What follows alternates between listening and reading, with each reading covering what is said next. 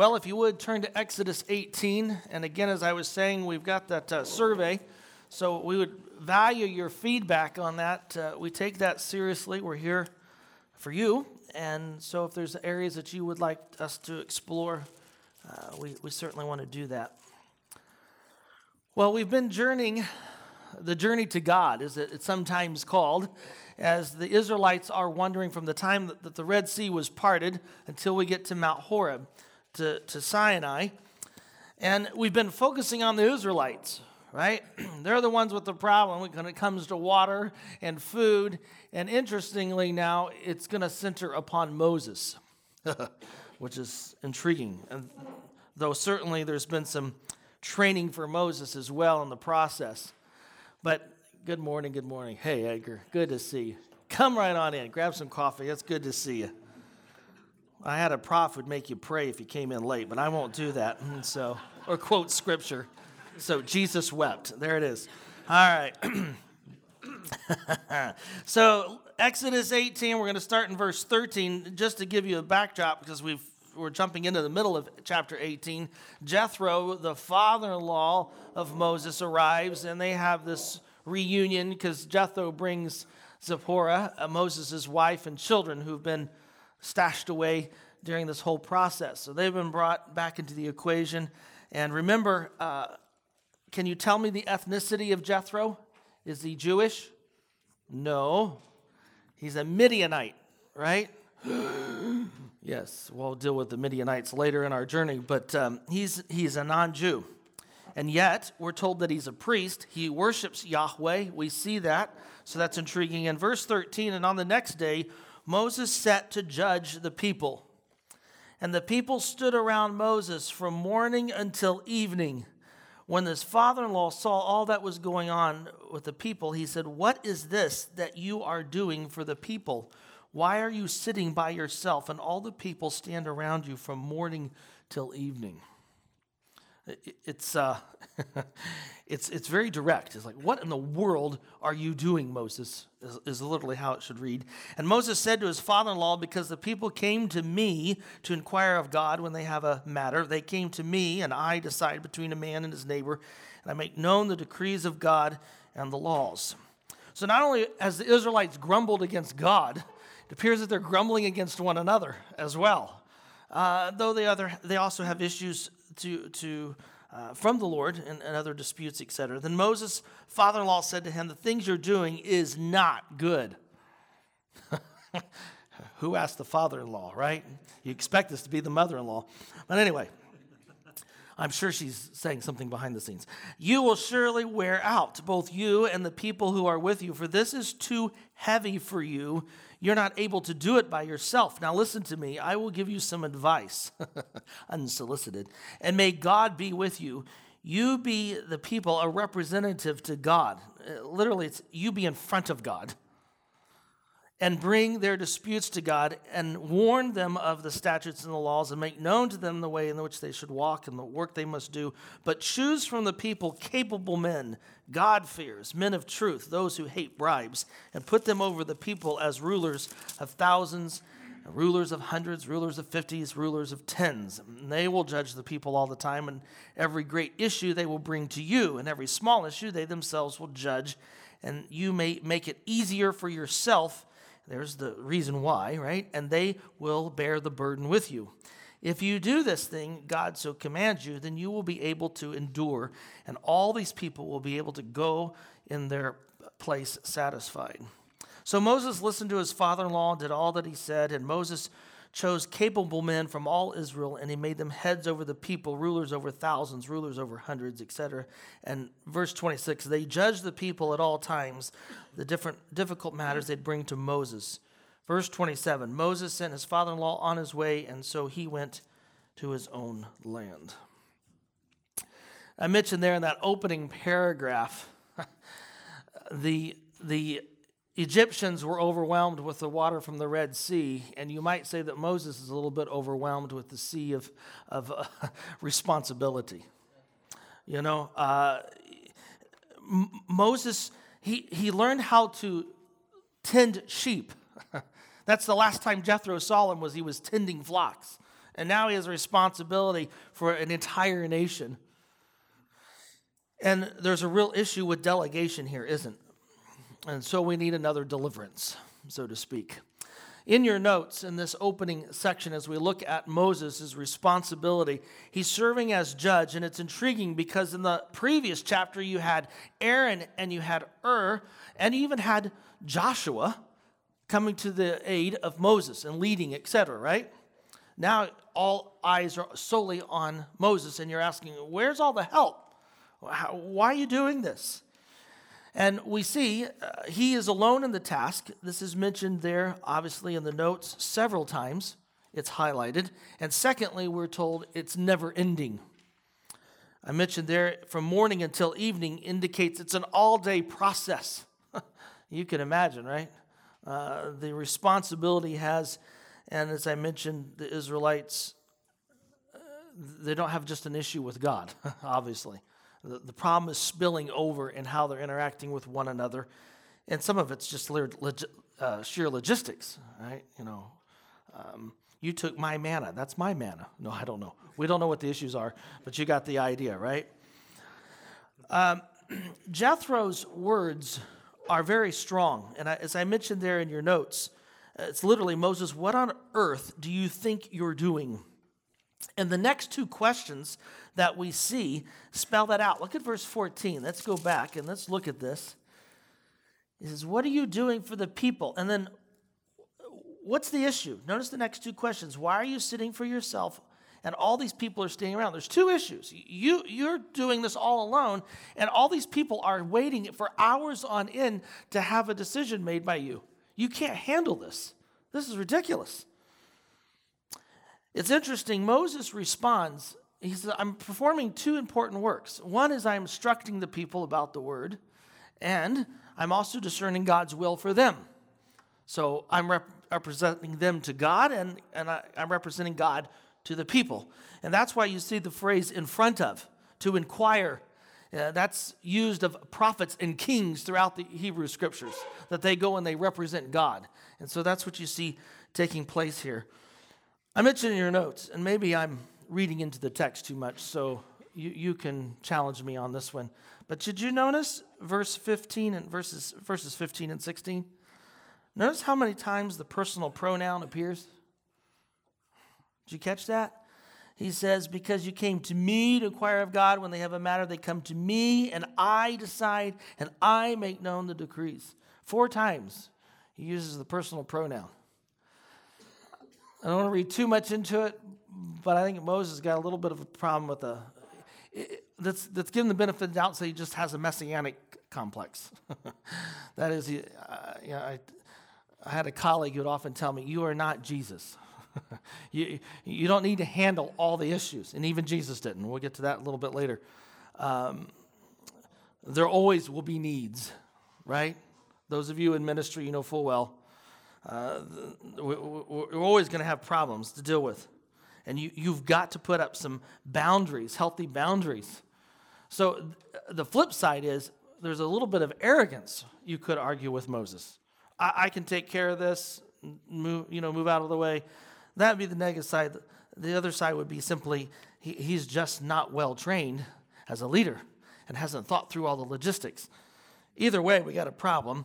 And either way, Moses' attention is on himself and the role he plays in this. Questions or comments? You may disagree with me. Yeah, Gary.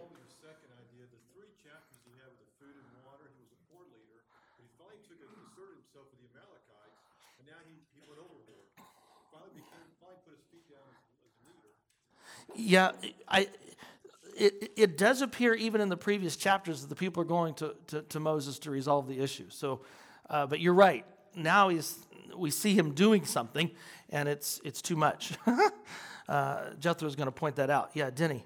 Maybe he's responding strongly to his father-in-law too. This I, I came out in, in that response to his father-in-law. Well, there's certainly a possibility of Moses trying to impress his father-in-law. Look what I've done. You know, I've come a long way, baby. Right from bobos to dingbats. I don't know that I'm dealing with, but I'm now in charge, and look how I've done this. Yeah, there could be that aspect. Yes. This is, this is something that's a, uh, not a temptation. This kind of naturally happens to people in leadership, happened to me, you think all of a sudden, just because these things have all happened, you're more important than you really are. Mm-hmm. Really hard to be humble when you- you're cast in the position of leadership. The Lord does not need us. he doesn't need our churches to accomplish His will. Yeah. Uh, I think this is a case uh, similar to the New Testament. We're given commands and norms to follow, but we're not told how to fill in all the blanks. And God wants us to learn from each other, I think, uh, how to handle some of these issues. And Moses had to learn the hard way a little bit, uh, suffer a little bit in this position. And then when the, the good counsel from his father-in-law came, it, it was probably liberating for him. I think of Luke chapter 10 with Mary and Martha. You know, Martha is the hostess with the mostest. She's doing it. I mean, she's the Martha Stewart of the day. And, and, and what she's doing is not wrong. In fact, that's what's expected of women, uh, you know, to be in the kitchen, right? Uh, don't repeat that. Uh, but that's the case. Um and yet, God takes her out and spanks her. Says, You've missed it, right? I think I've mentioned before, Martha's concerned about the chaos in the family room or in the kitchen, and the creator of the universe is reclining in her family room. Just go bask at his feet like your sister, Martha. But yeah, uh, there's some things to, to learn here. Uh, Ryken, in his commentary, this is under verses 17 and 18 of your notes. Moses was exercising such an important ministry, the explanation and application of God's word. I mean, he was caught up in it. Woo! Right? That one might have expected his in laws to be impressed. After all, until now, the only thing Jethro had ever seen him do was tend sheep. Now Moses was the prophet for a nation. He's the voice of God, right? The most important man in Israel. He had people clamoring for his attention all day long. I mean, look at, they're dependent on me. Without me, where would they be? You can hear all this, right? And Jethro is very surprising in his words. Again, verse 17, look at this. He says, The thing you're doing is not good.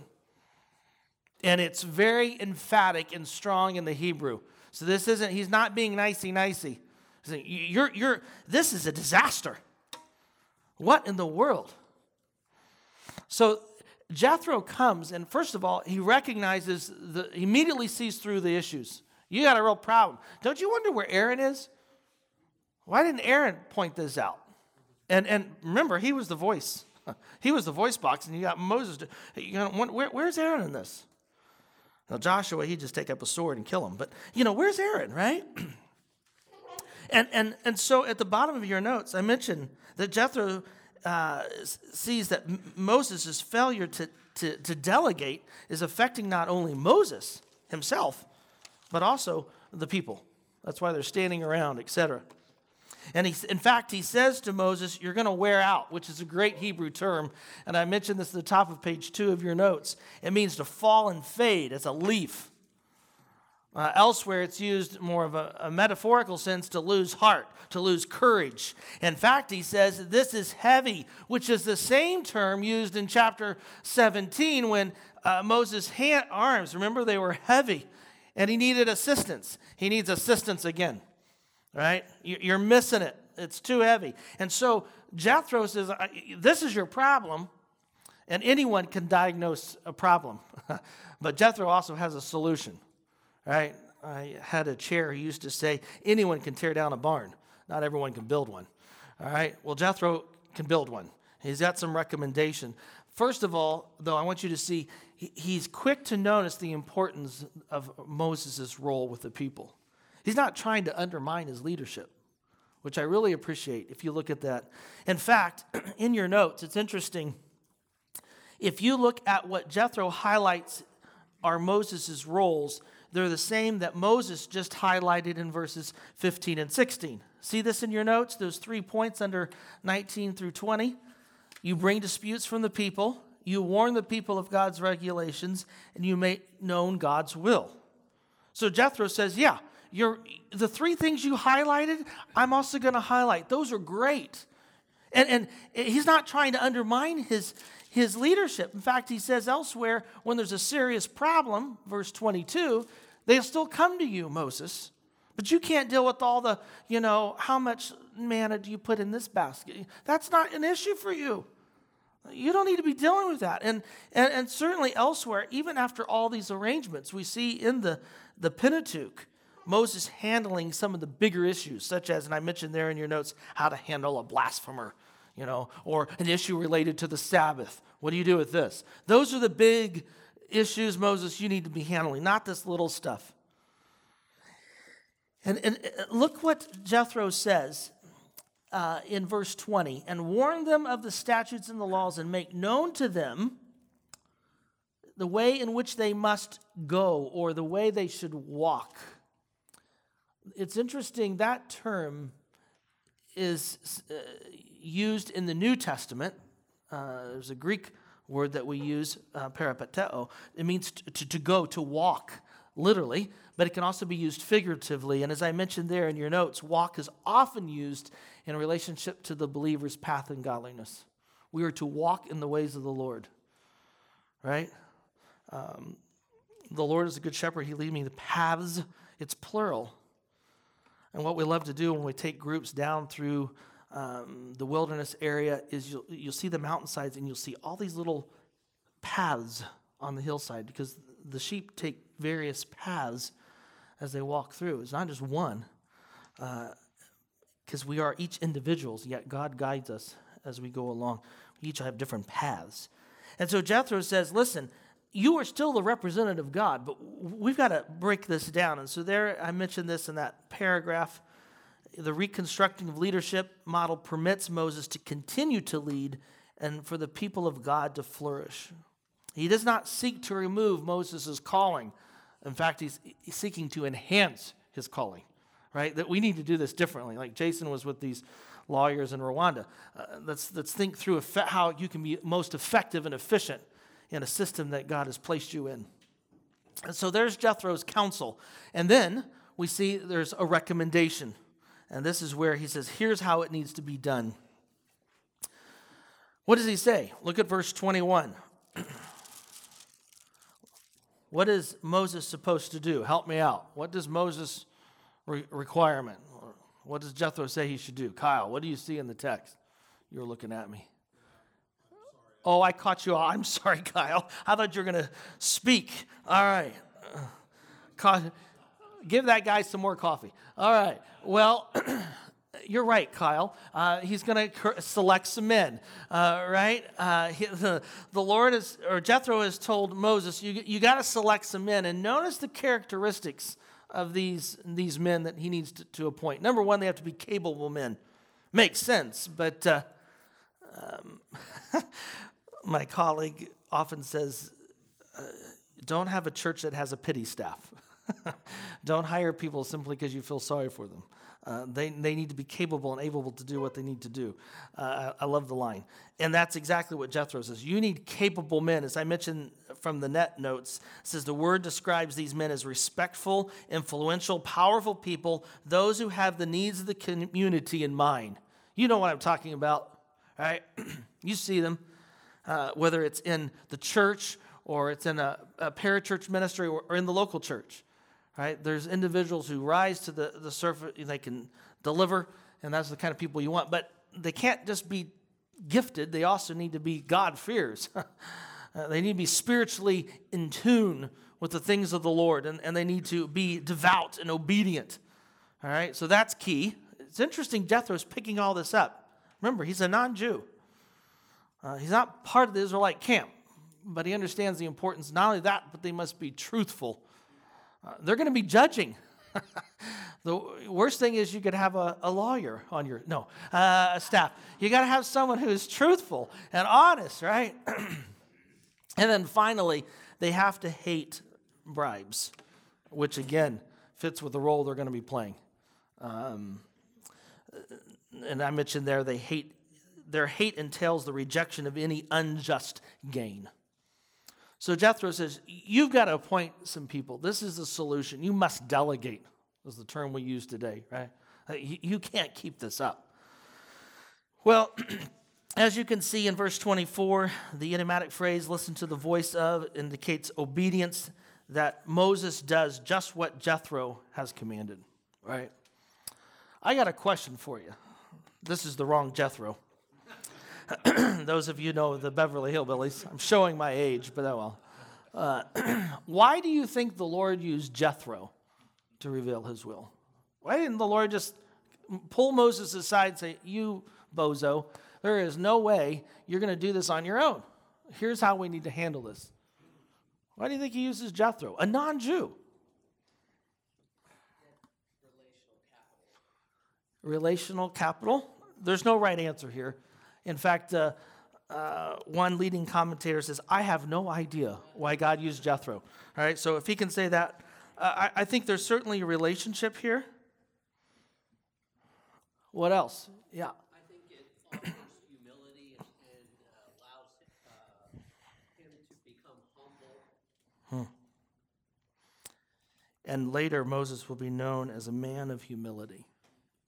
That Moses responds the way he does is pretty incredible. Because there's a lot of men who would have said, uh, no, thank you. you don't know what I've been through, right? Uh, you're an outsider, and you're my father in law. But n- there was a relationship there. I mean, there's certainly a relationship. with them for, I don't know how many years before we went back to Egypt. There's certainly a relationship, but I mean, Jethro didn't walk through the 10 plagues, he didn't walk through the Red Sea.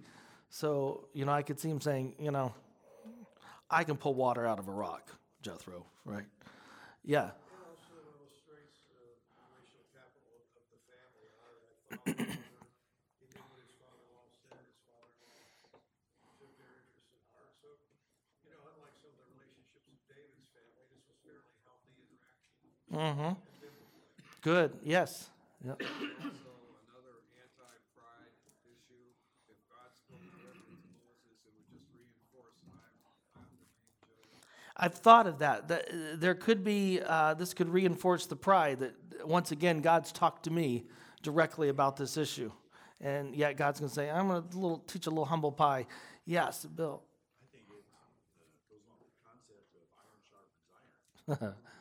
A lot of us read the Bible, I like that. when some, somebody comes to one of our fellow men, sometimes means a lot more. It's interesting that God, uh, that Jethro, who's a non-Israelite, is in tune with truths from Scripture, and and and the principles that work. We're going to look at that in a minute. But yes, good sharpening iron. How do you know when someone's instruction is of God? In other words, it makes sense. But just because it's Jethro giving him that instruction doesn't necessarily mean it's right. True. Uh, there, there, and there would be an assessment of that. Though Jethro mentions, did you catch this several times? As the Lord commands. Did you catch that? Several times Jethro says, "This is what God has instructed." So Jethro is saying this. This is truth from God Himself. Yeah. I mean, this is Moses, and that he's the man, and maybe God is teaching, no, how, no matter how great of a seeming leader I bring up, I will bring other people around to help them and to correct them. And so no leader, if Moses is not above correction from any sort, You know, it's correction. That's right. No, no leader is without uh, accountability and, and responsibility. It's interesting, there's been some study of comparing Jethro to Melchizedek and the whole scene with Abraham. There is some connection. Remember Melchizedek, this non Jew as well, a high priest of God uh, and king of Salem, which is later Jerusalem, comes out and, and, and the whole scene with Abraham. Uh, the, earlier in 18, you see again a sacrifice being made to God, going, and, and so in many ways, Jethro functions like a Melchizedek. It's an interesting study uh, in the text. Well, any other? I don't want to cut us short on that. Uh, yeah, Paul? A couple different dimensions come to mind. One is, it seems as though Jethro serves as a prophet to the prophet speaking on God's behalf. The other thing I see here is Jethro, by being a high priest, he's going to be in the role of judging and facilitating serving of God. I also wonder, was this an opportunity for God to help Jethro to understand so that he can go back and teach the Word of God to his population as well, too? It could be. uh, there's certainly some leadership experience that Jethro has gleaned, and that he can give this to his son-in-law Moses. Had, uh, quite a few daughters, so one that can do that, right? He said uh, Jethro had a lot of daughters, so certainly he knew leader, uh, leadership skills. Uh, could be. I won't go there. Page three of the notes. Let me highlight a few things for us as we look at this. It's, it's the so what, right? I'm not back in this time frame, and my father-in-law is not unwise. So what am I supposed to do with all this, right? Uh, I, I think we can tease out several principles for leadership, godly leadership, that I just want to leave you this morning to think about. And what I've done, uh, I've also included a quote from a secular work, because there's wisdom to be found. All truth is God's truth, right? Uh, truth which is not found in the scriptures, obviously, we want to filter through here, but two plus two equals four normally, right? Uh, God has revealed himself in a variety of ways, but it's, it's ultimately everything must be held accountable to the text. But first, here I mentioned is a godly leader is humble. Uh, and some of us are not in a formal role of leadership, but you're expected to lead, whether it's in the home, you know, uh, and you may not have the title of leader, but you're still leading, whether it's in the church or at work, etc. People are looking to you. This entails a realistic view of oneself and a willingness to listen. Look at 1 Peter 5, just, just briefly. 1 Peter 5.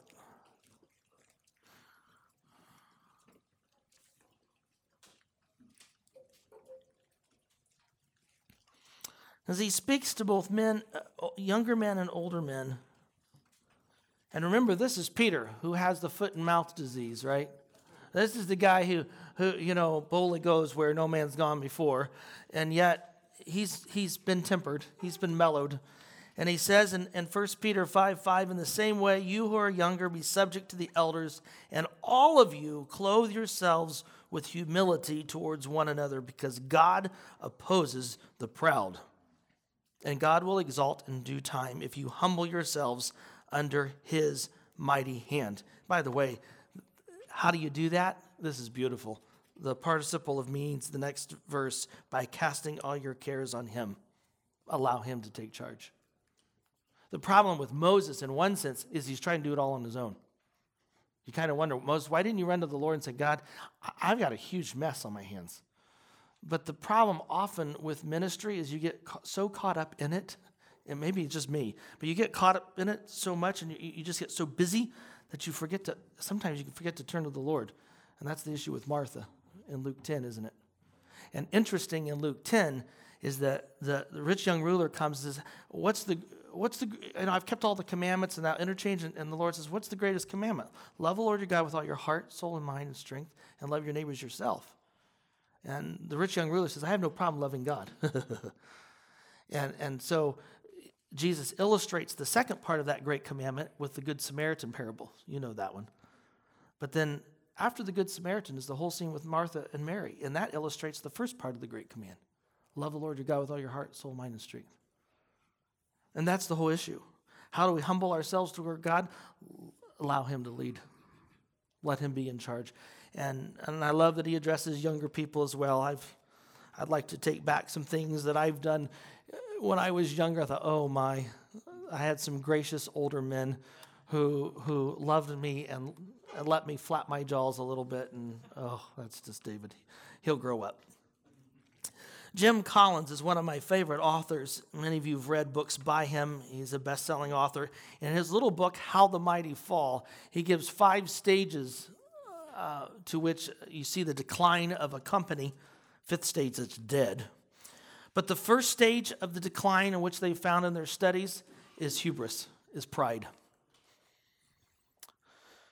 Uh, he says the first phase entails arrogance. He writes, instead of acknowledging that luck and uh, we would say the Lord's hand, all right, uh, that these events might have p- played a helpful role, people begin to presume that success is due entirely to the superior qualities of the enterprise and its leadership.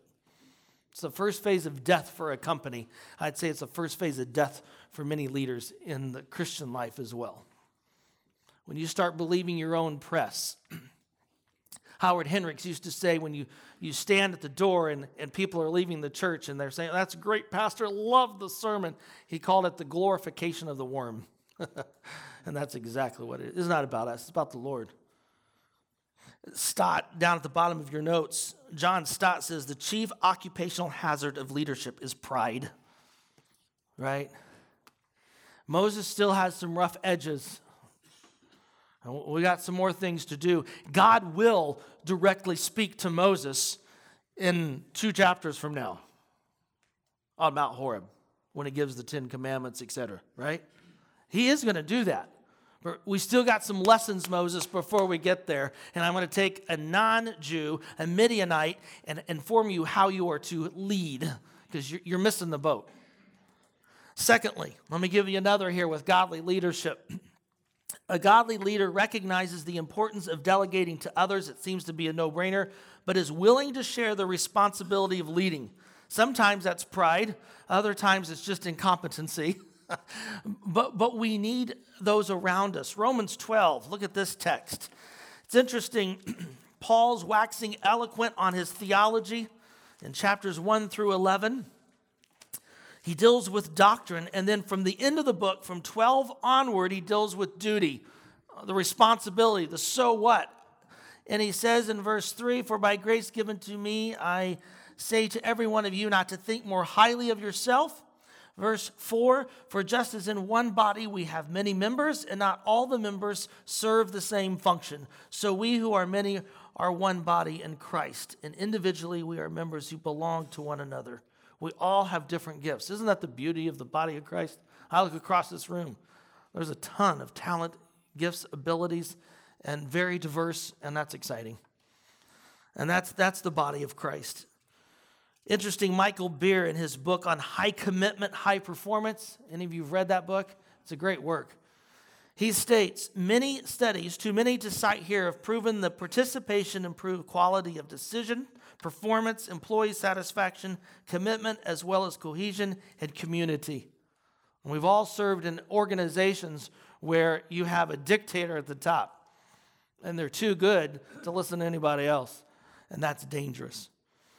And, and Moses was willing to listen to Jethro and say, Listen, there's uh, Moses, there's capable people right here in your midst.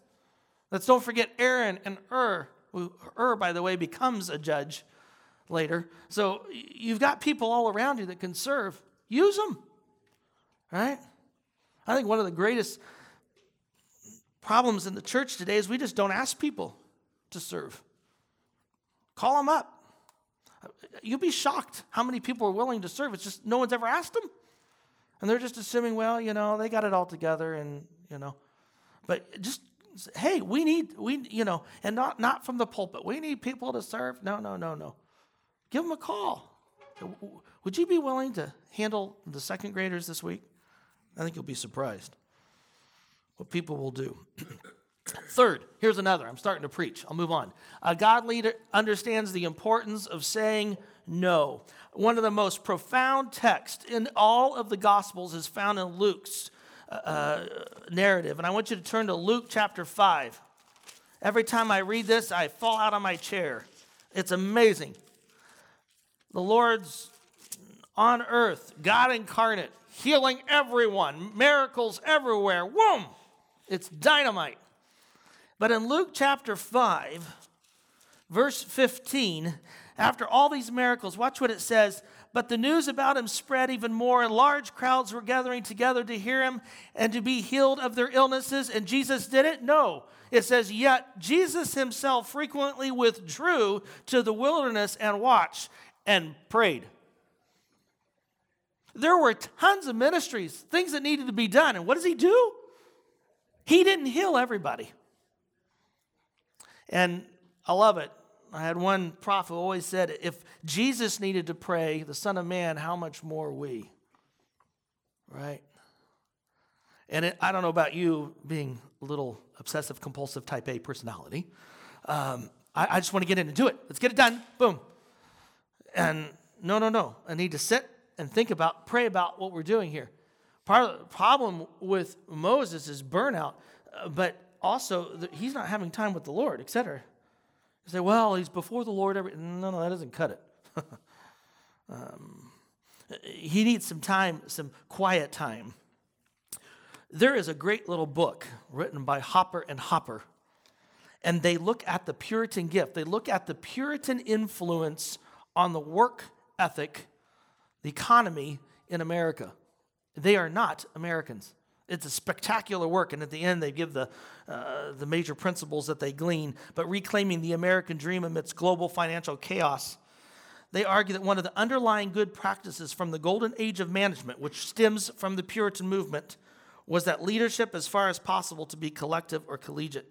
In other words, a leader understands he cannot do this all on his own. There is a time to say no, right? David, you're in the the ministry full time, you know exactly what I'm talking about. Allowing others, I mentioned here a skilled leader knows how to set appropriate boundaries which create a balance with God, family. It's amazing how many ministers end up in a divorce. Work and life decisions. And, and that's what Jethro's saying to Moses. You, this is too heavy. You, you've got to set up some boundaries here. Time with the Lord, time with your family. You can't do this. Now we go the other extreme as well, can't we? But a godly leader knows when to say no. And then one more for us a godly leader safeguards his relationship with the Lord. This is first and foremost. like Moses, like Martha, it's so easy to get caught up in the doing that we forget why we were doing it. And what we're doing is commendable, it's biblical. The problem is it, distracts and it begins to eclipse our relationship with the Lord. Psalm 111. I want you to see this. Psalm 111, verse 10. To obey the Lord is the fundamental principle for wise living. All who carry out his precepts acquire good moral insight. How does a non Jew, prior to the establishment of the Mosaic law, have such insight on leadership? Because he's a priest of God. And God has given him moral insight. One of the prayers for my children is that God would grant them wisdom beyond their youth. Lord, may my children be very wise. That's a prayer I challenge you for not only our children, but for ourselves. And how does wisdom come? According to Psalm 111, it's someone who is obedient to the Lord, who's in the Word, who's bathing it in prayer, etc. And I realize we could go on and on about other characteristics of godly leadership, but as we look at Exodus 18, four come quickly to mind. First of all, he's humble. I said it earlier, I'll say it again. God does not need Hafidits, He does not need you to establish His work here on this earth.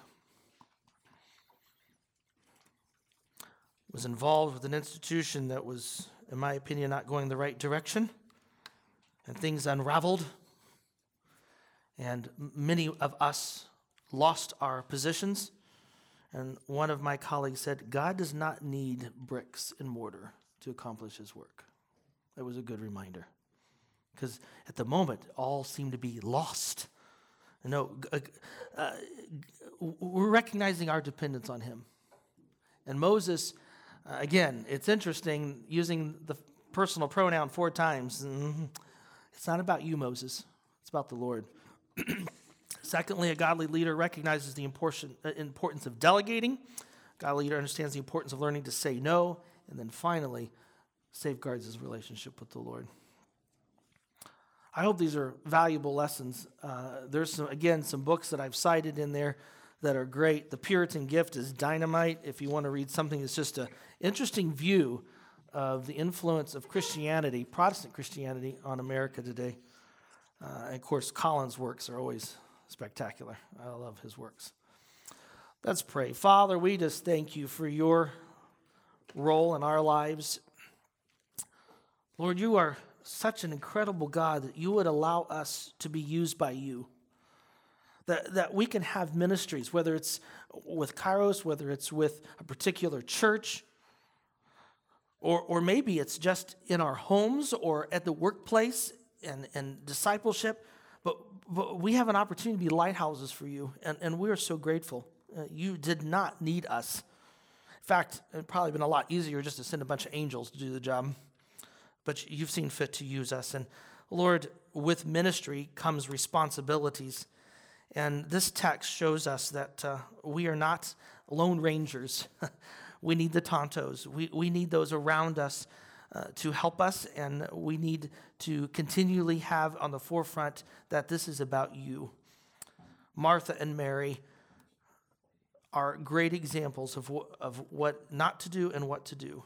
May we be found like Mary is constantly in the Gospels at your feet, worshiping you and praising you. Father, be with these men today. Thank you for having the time that they've carved out. I just pray, Lord, you would bless them mightily. In Jesus' name, amen.